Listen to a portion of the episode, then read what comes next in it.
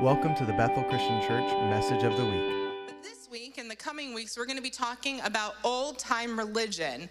So, who knows what that means? Nope. Okay. Oh, we got some. Okay. So we kind of took it back. Amen. We took it back this morning. We sang some great old hymns. I grew up singing hymns. I told this story earlier in the first service, but um, my mom's here, she could attest to this, but when we came to the, know the Lord, we started going to church with like this group of Italian families. And so our hymnal, the book that we learned how to sing these songs, was actually an English Italian hymnal. So on one side of the page, the song was in English, and on the other side of the page, it was in Italian. And what I came to learn very quickly is just because you know how to sing a song in one language does not mean you know how to sing it in another language. So, like some of these songs, I'll Fly Away in particular was one of my favorites growing up. Um, and so it's very fitting that we sang some of those classic hymns this morning. So I don't know what comes to your mind when I say old time religion. It may bring you back to a time, and if this is something that you remember uh, where there's the, the idea and the, the place of old tent meeting revivals outside. That may be what comes to mind is when you go to those tent revivals outside and they were like these amazing, empowering services. That may be what you think of. Or you may think of a time when it was just normal that every kid went to Sunday school. Like that was kind of the norm, and that was old time religion to you. Or maybe, and I don't know so much that it's fitting for this crowd, but I won't pass judgment.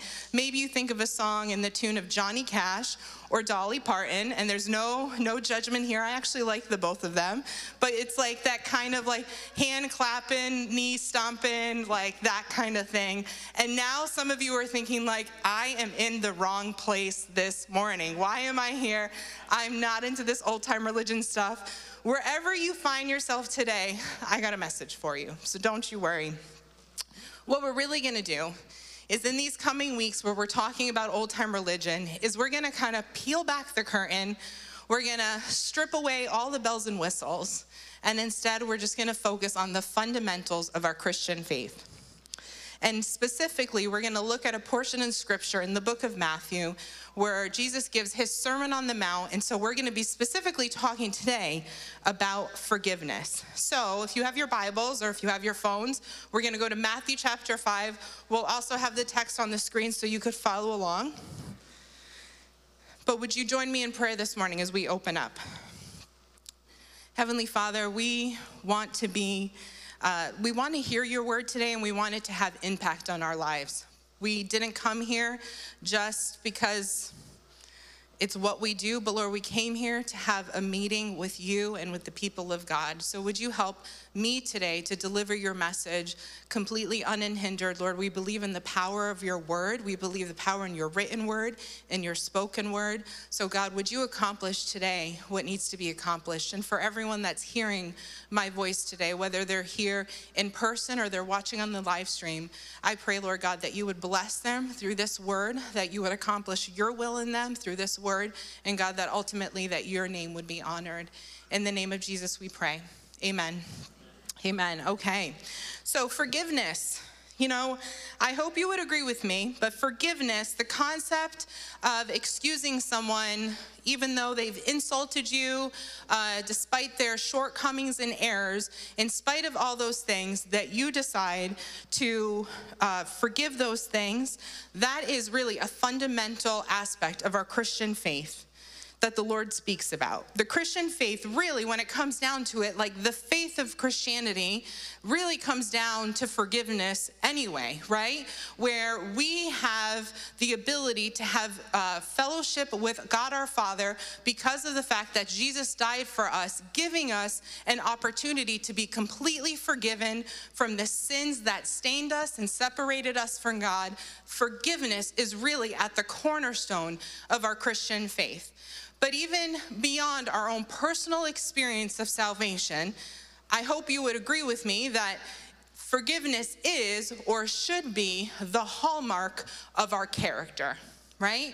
That it's something that should be easily identifiable in our life. You know, we talk about forgiveness often, we pray and ask for forgiveness often.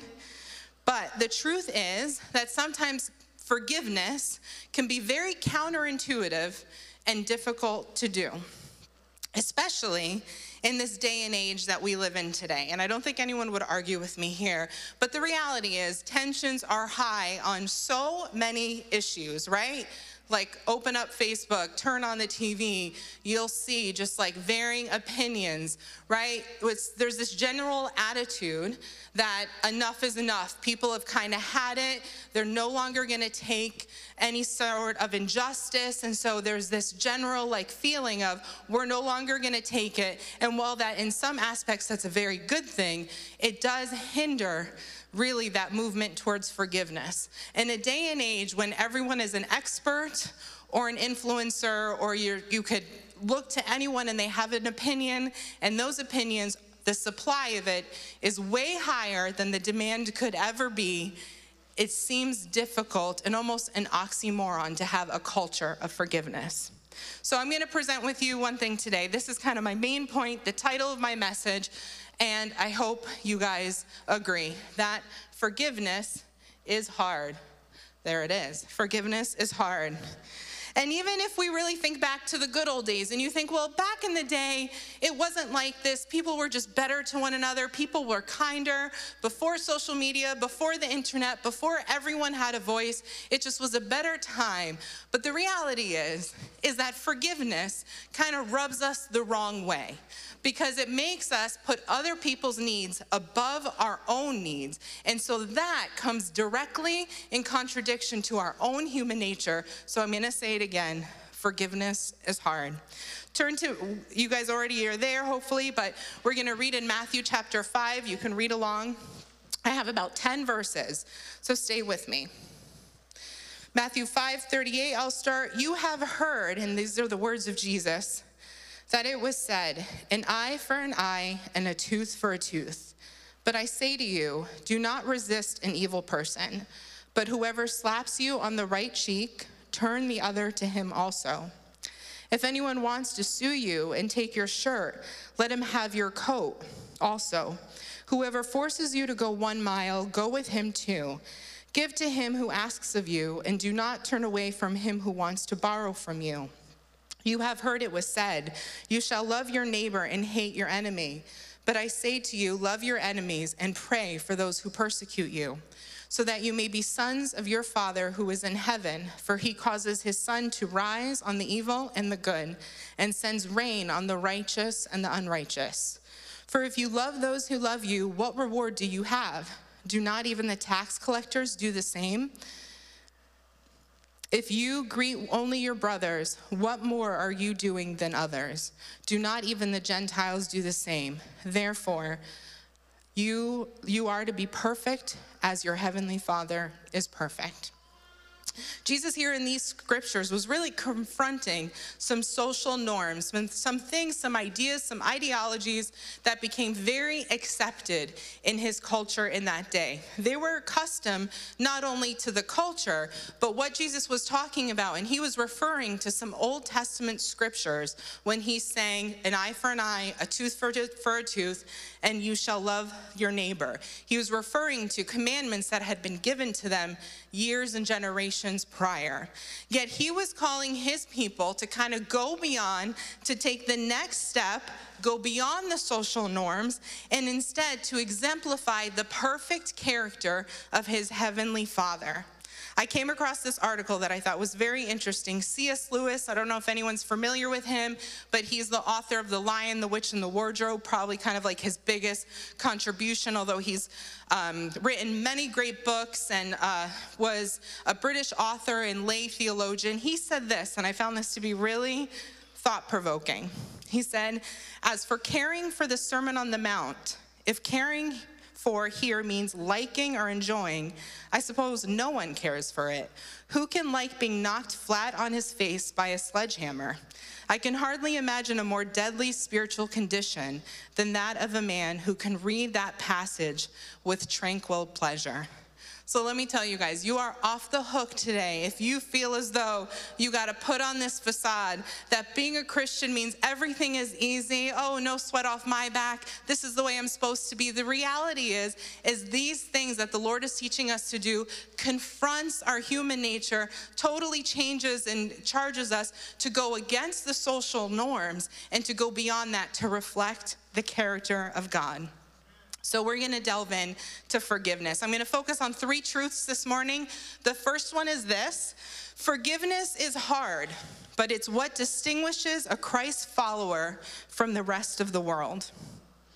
In the first, we, first verse that we read in this passage, Jesus, as I said, is referring to a, um, a commandment that he gives in the book, or the Lord gives in the book of Leviticus.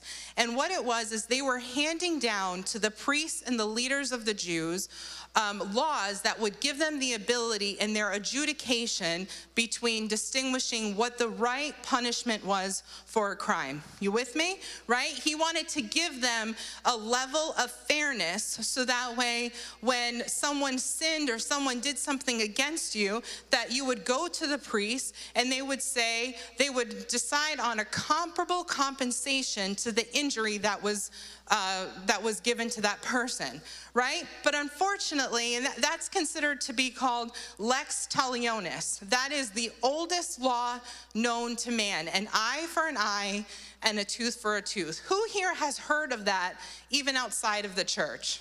Probably more so outside of the church, right? It's kind of like this thing that people are like, well, an eye for an eye or a tooth for a tooth. And it's turned into, instead of a law to give people the ability to make things right and make things fair, it's turned into someone just taking it upon themselves for their own personal vengeance. And so it's kind of completely been flipped on his head. And so it really becomes people using this as an excuse for their own revenge and retaliation. You did something terrible to me, so I'm going to do something terrible to you. It's only fair an eye for an eye, a tooth for a tooth, right? That's how people have interpreted that. And so instead of it being something of fairness, there's now no soberness of mind, no rationality in the thinking of this, but instead it's a matter of just vengeance and retaliation. What was, meant, what was meant to establish fairness and balance was instead abused and misused for the purpose of personal vengeance. And so Jesus presents something new to them. I'm gonna boil this down to four points, right? Where we just read in the book of Matthew that Jesus says, if someone does this, then you do this. I'm gonna boil this down and they're gonna come up here for you to see. The first one is Drum roll, please. Okay, the first one is absorb insults. Number two, go without for the sake of others. Serve others willingly and love the unlovable. So he gives them these four things and he gives very specific examples, but ultimately, if you boil them down, that's really what you're gonna get. Now, each one of these, if you were to do these things, I'm gonna use this analogy that it's as though this is an example of someone that no longer has a chip on their shoulder. Because I'm going to equate sin uh, to the burden of the chip on the shoulder, right? You've heard that adage before that person's got a chip on their shoulder.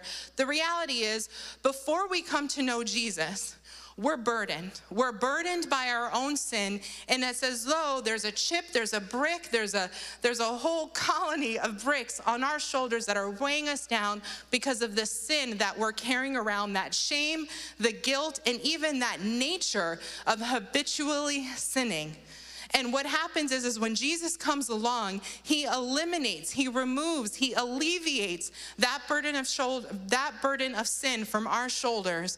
And now all of a sudden we can stand up. We are free. We are liberated. We no longer are under that pressure. We're no longer under that burden. And so he gives us freedom, he gives us joy, and he gives us room.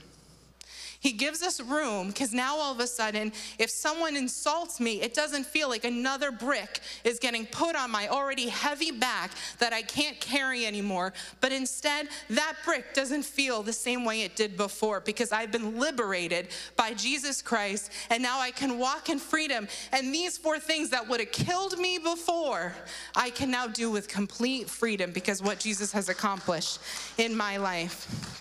Jesus uses another example of this. This is a little bit further along in his walk with the disciples, but he tells the story of a scandalous woman. This is some housewives of Israel stuff right here, where Luke 7:47 he says, "For this reason I say to you, her sins which are many have been forgiven, for she loved much, but he who has forgiven little loves little." Jesus is making the connection here between receiving forgiveness and extending forgiveness. If you've received a lot of forgiveness, then you should have the capacity for that forgiveness to be flowing out of you. But if you didn't really need Jesus all that much, and meanwhile you just had a few things that you needed him to just clean up on your record, then you don't really have much to extend there. But how many of us can say that Jesus gave us the best version of a self cleaning oven that we could ever ask for? That not only has he cleaned us of our past sins, but there's a perpetual power in the blood of Jesus that now, from now into eternity until he returns, when we mess up, when we go the wrong way, when we do whatever, that forgiveness is there and it is continuous, it is flowing, it is available, it is new, it is good for us. And so we have the ability to walk in that. Amen? And so, what the world needs, let me tell you this that the reality is is when someone does something to offend you and you have the ability to look at them with forgiveness of heart and the way it says it here where you're able to forgive them in your heart what that shows someone that does not know Jesus that is evidence to them that God has done something real in your life.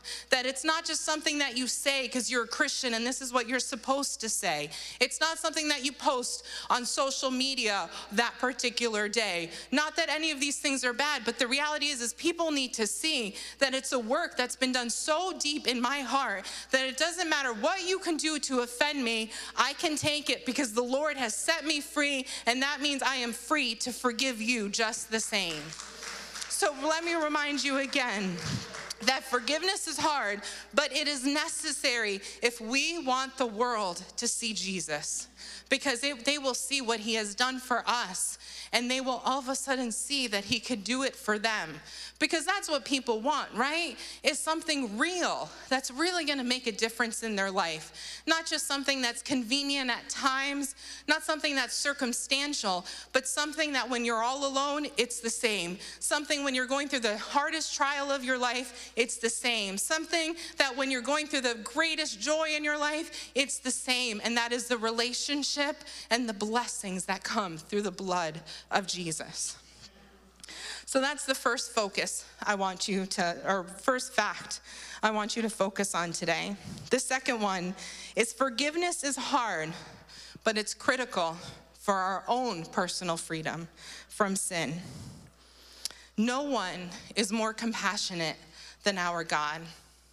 And some people can look at that and think, well, I don't know if that's true. There's a lot of bad things that happen. If you read in the Bible, there's a lot of terrible things that happen. But this year, I made the decision that I was going to read for the first time the Bible chronologically. And so, one thing that God has opened up my eyes to see is that no one has withstood more offense than him.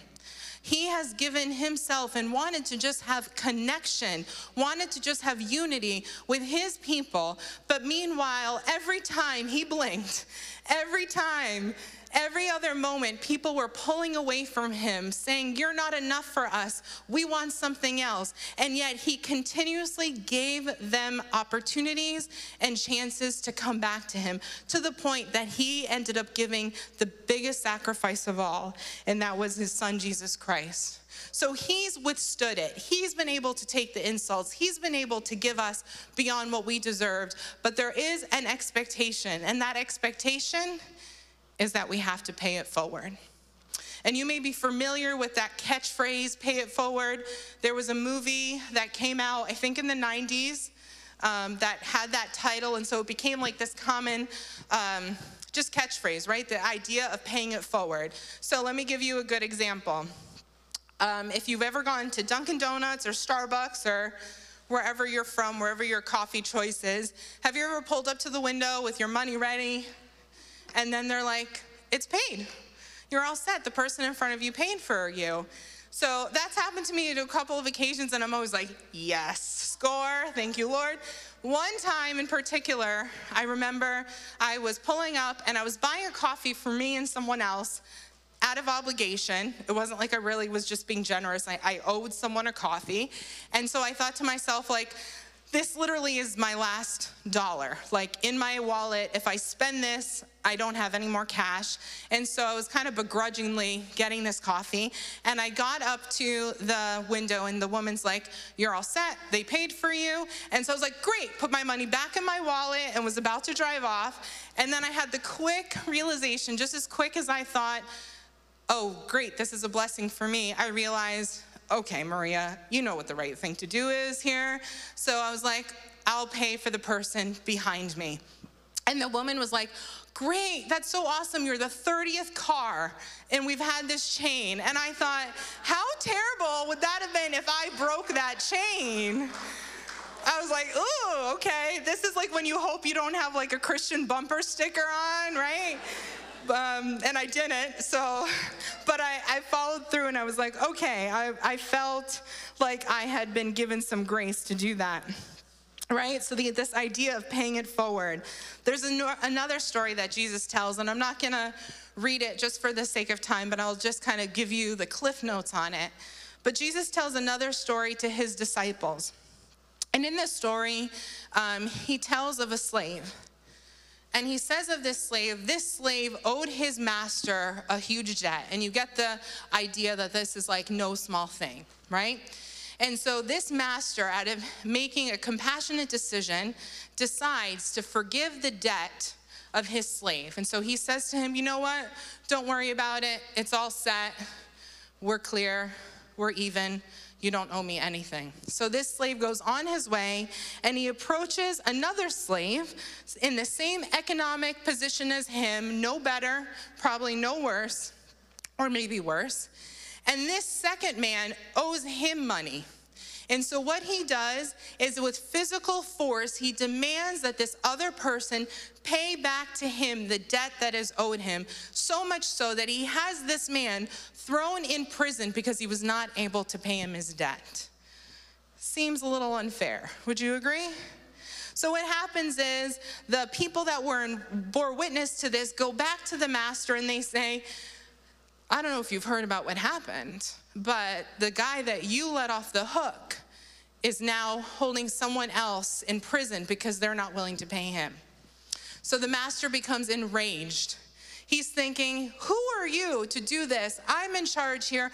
I gave you the I gave you the out and yet you're going to hold someone accountable. Clearly you did not get the message." And so he puts this man who he had previously forgiven into jail and even has him tortured until he can pay him the entire sum back. Bad move, buddy, right? Like this guy did not get it. And here's the real kicker. And this, like C.S. Lewis, should make us feel like we're being hit by a sledgehammer. Jesus says at the end of this parable, he says, My heavenly Father will also do the same to you if each of you does not forgive his brother from his heart. That's tough. It's tough, and it goes to show that forgiveness is necessary. Forgiveness is beyond necessary, it is required for those of us who have received the forgiveness of God. Whether we like it or not, we don't have an excuse or a reason to harbor resentment, disdain, or even a sense of entitlement towards anyone if we want to continue to live in the freedom from our own guilt and shame that Jesus offers. We have to be careful. I have to be careful because I've been caught in this trap. I'm not just here telling you about this. I can see the own my own areas in my life where I've kind of held on to that dislike that annoyance, that irritation with people, or that real unforgiveness for things that have been done or said against me. I have been there where I have held on to these things, not realizing that I'm doing exactly what this man did receiving the forgiveness of God, wanting the forgiveness of God, praying for the forgiveness of God, but yet not willing to turn around and extend that same grace that God has given to me. It may be an acceptable, going back to the, the Sermon on the Mount here, uh, the second example that Jesus gave and that he pulls from the Old Testament, where he says, You have heard that it was said, love your neighbor and hate your enemy. The interesting thing about it is only love your neighbor is in the Old Testament, in the book of Leviticus. It kind of evolved over time where people interpret it as love your neighbor, but you can hate your enemy. And so Jesus is like, it's interesting that he's even willing to put that out there. He says, You have heard that it was said, love your neighbor, but hate your enemy. And he says, But I'm going to tell you, the real deal here is you have to love your enemy. We're not short of excuses when it comes to our own justifying of our sinful behavior. The attitudes we have towards people that we consider our enemies or the people we just don't like. They rub us the wrong way, their personalities that we just don't like. We have we judge the unbeliever. We take personal offense to things that people say about us, about even our faith. We're easily offended. We hate the media. We have all these things against, you know, I hate to be super political, but that it just seems to be like the climate of things that it's okay to hate your political enemy. That's not in Scripture. I don't see that anywhere.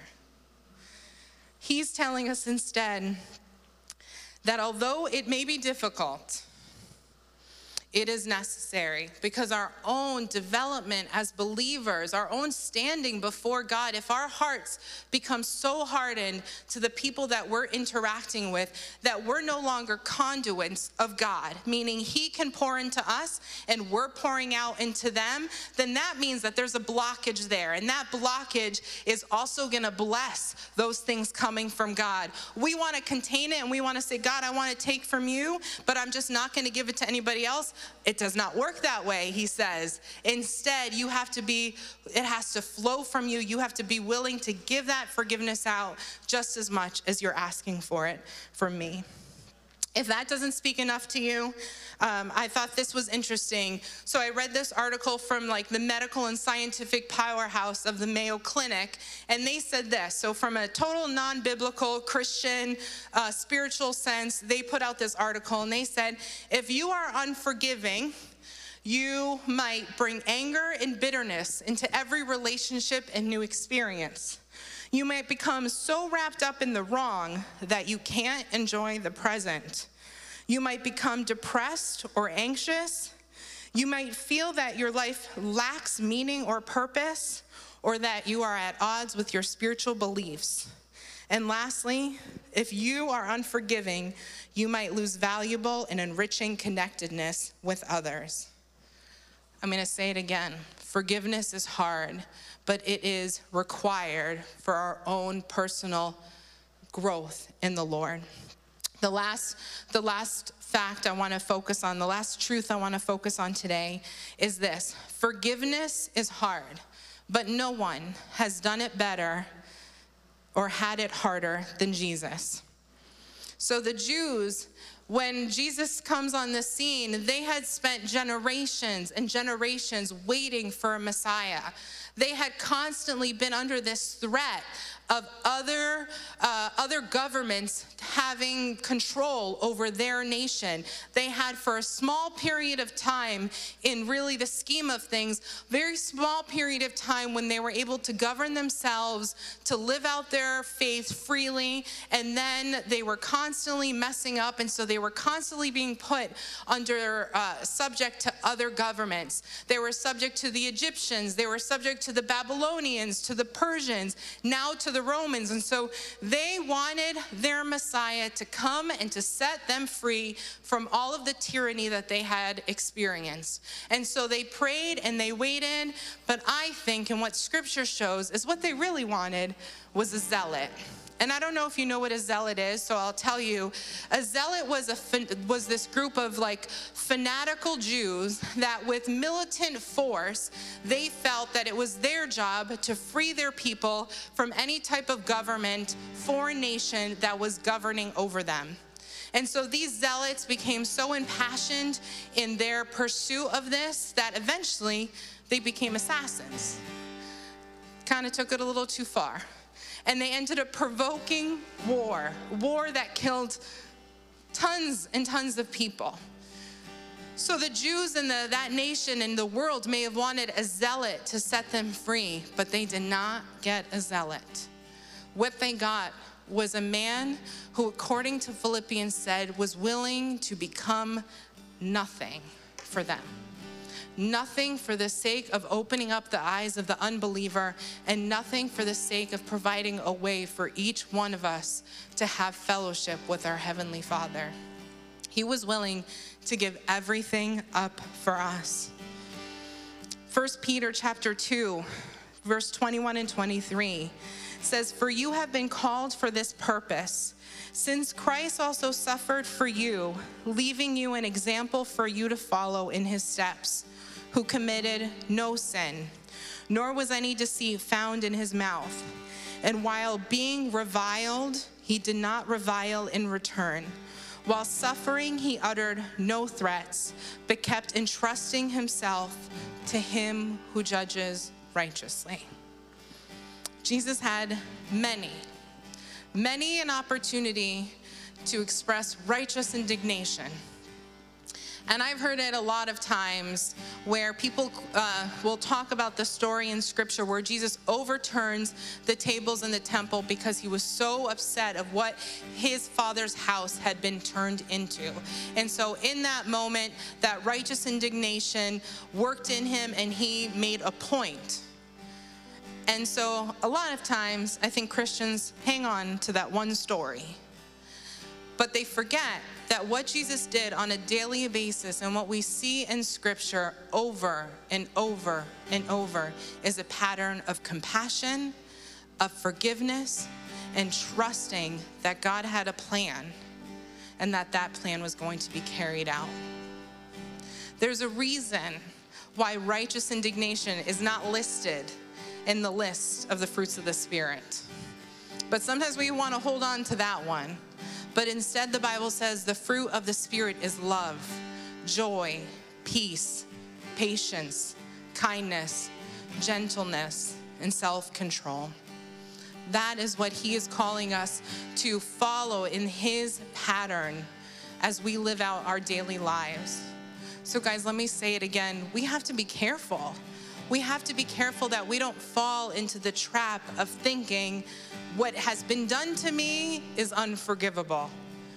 Or even just ignoring and pushing to the side and not taking, a, taking accountability for our responsibility as a believer.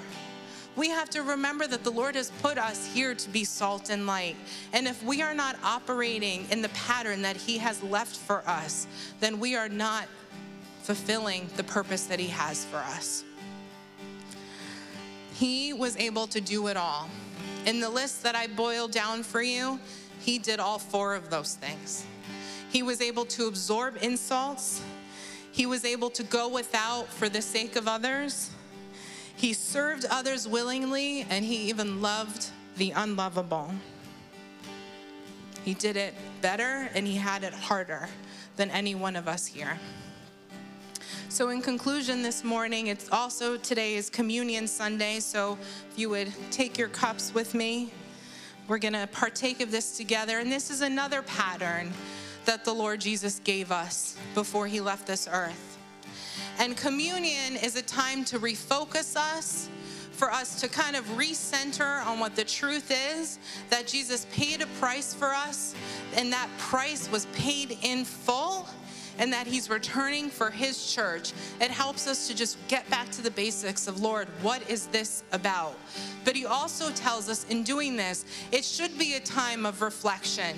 Pastor Eric preached on this last week on the importance of reflection. When we take communion, it's a time where we where we examine ourselves and say, Lord, do I have, am I, am I doing this in accordance with your spirit? Am I walking in the spirit or am I walking in the flesh? Am I denying the blessings that you're giving me because I'm choosing to put my own needs above yours and the needs of other people? So, this morning, as we take this communion and as we focus again on the sacrifice that Jesus so willingly paid for our own sins and our own redemption and salvation, let's examine ourselves and just open up to the Lord and say, Lord, if I have sinned against you, then Lord, would you help me to correct that? Would you give me the understanding? Would you point it out to me? Would you show me, Lord, where I have been unforgiving? Because we don't want to be people that are just faking it. We want to be people of substance we want to show that the Lord has done a work in us that cannot be replicated by anything else that this world has to offer, but it is sincere and it is real because that's how big of a price it was and what needed to happen. First Corinthians tells of when Jesus took this time of the Last Supper and shared communion with his disciples. Would you stand with me as we partake of this this morning? It says in 1 Corinthians 11 23, the Lord Jesus, in the night in which he was betrayed, took bread and gave thanks. He broke it and said, This is my body, which is for you. Do this in remembrance of me. Heavenly Father, we thank you that you willingly gave your body for us. Thank you, Jesus, for the sacrifice that you were willing to be on our behalf. We, Lord, we rejoice in receiving this communion today. Church, let's partake together. Thank you, Lord. Thank you, Lord Jesus. It goes on to say, in the same way, he took the cup after supper, saying, This cup is the new covenant in my blood. Do this as often as you drink in remembrance of me. For as often as you eat this bread and drink this cup, you proclaim the Lord's death until he comes. Therefore, whoever eats the bread or drinks the cup of the Lord in an unworthy manner shall be guilty of the body and the blood of the Lord. Let's partake together. Thank you, Lord. Just express your own thanks to him this morning of what he was willing to do for you. Thank you, Lord Jesus, for being willing to pay that price for us. Thank you, Lord Jesus. Lord, I ask this morning as we close, we thank you for the work of your Holy Spirit, that you give us that opportunity day in and day out, Lord God, to just continuously come before you, to offer a new surrender, Lord God, to offer ourselves again. Lord, we just ask, God, that you would give us the desire God, to fulfill what your purpose is for us. God, that we would be willing to put the needs of others before our own, as difficult and as painful as that would be. But Lord God, may that be evidence of what you have done in our own hearts and in our own lives. Lord, we thank you for this time that we could come and just receive your forgiveness to walk out of this place in complete freedom and joy. We thank you, Lord God, that that is ours today because of what you have done for us on the cross. Lord, we praise your name and we lift up the name of Jesus. As the song says, in this moment, in all of our days, Lord, we praise you. Let your name be praised. Amen. Thanks for tuning in to the Bethel Christian Church Message of the Week. Head to bethelcc.org to stay up to date with everything that's going on at Bethel Christian Church.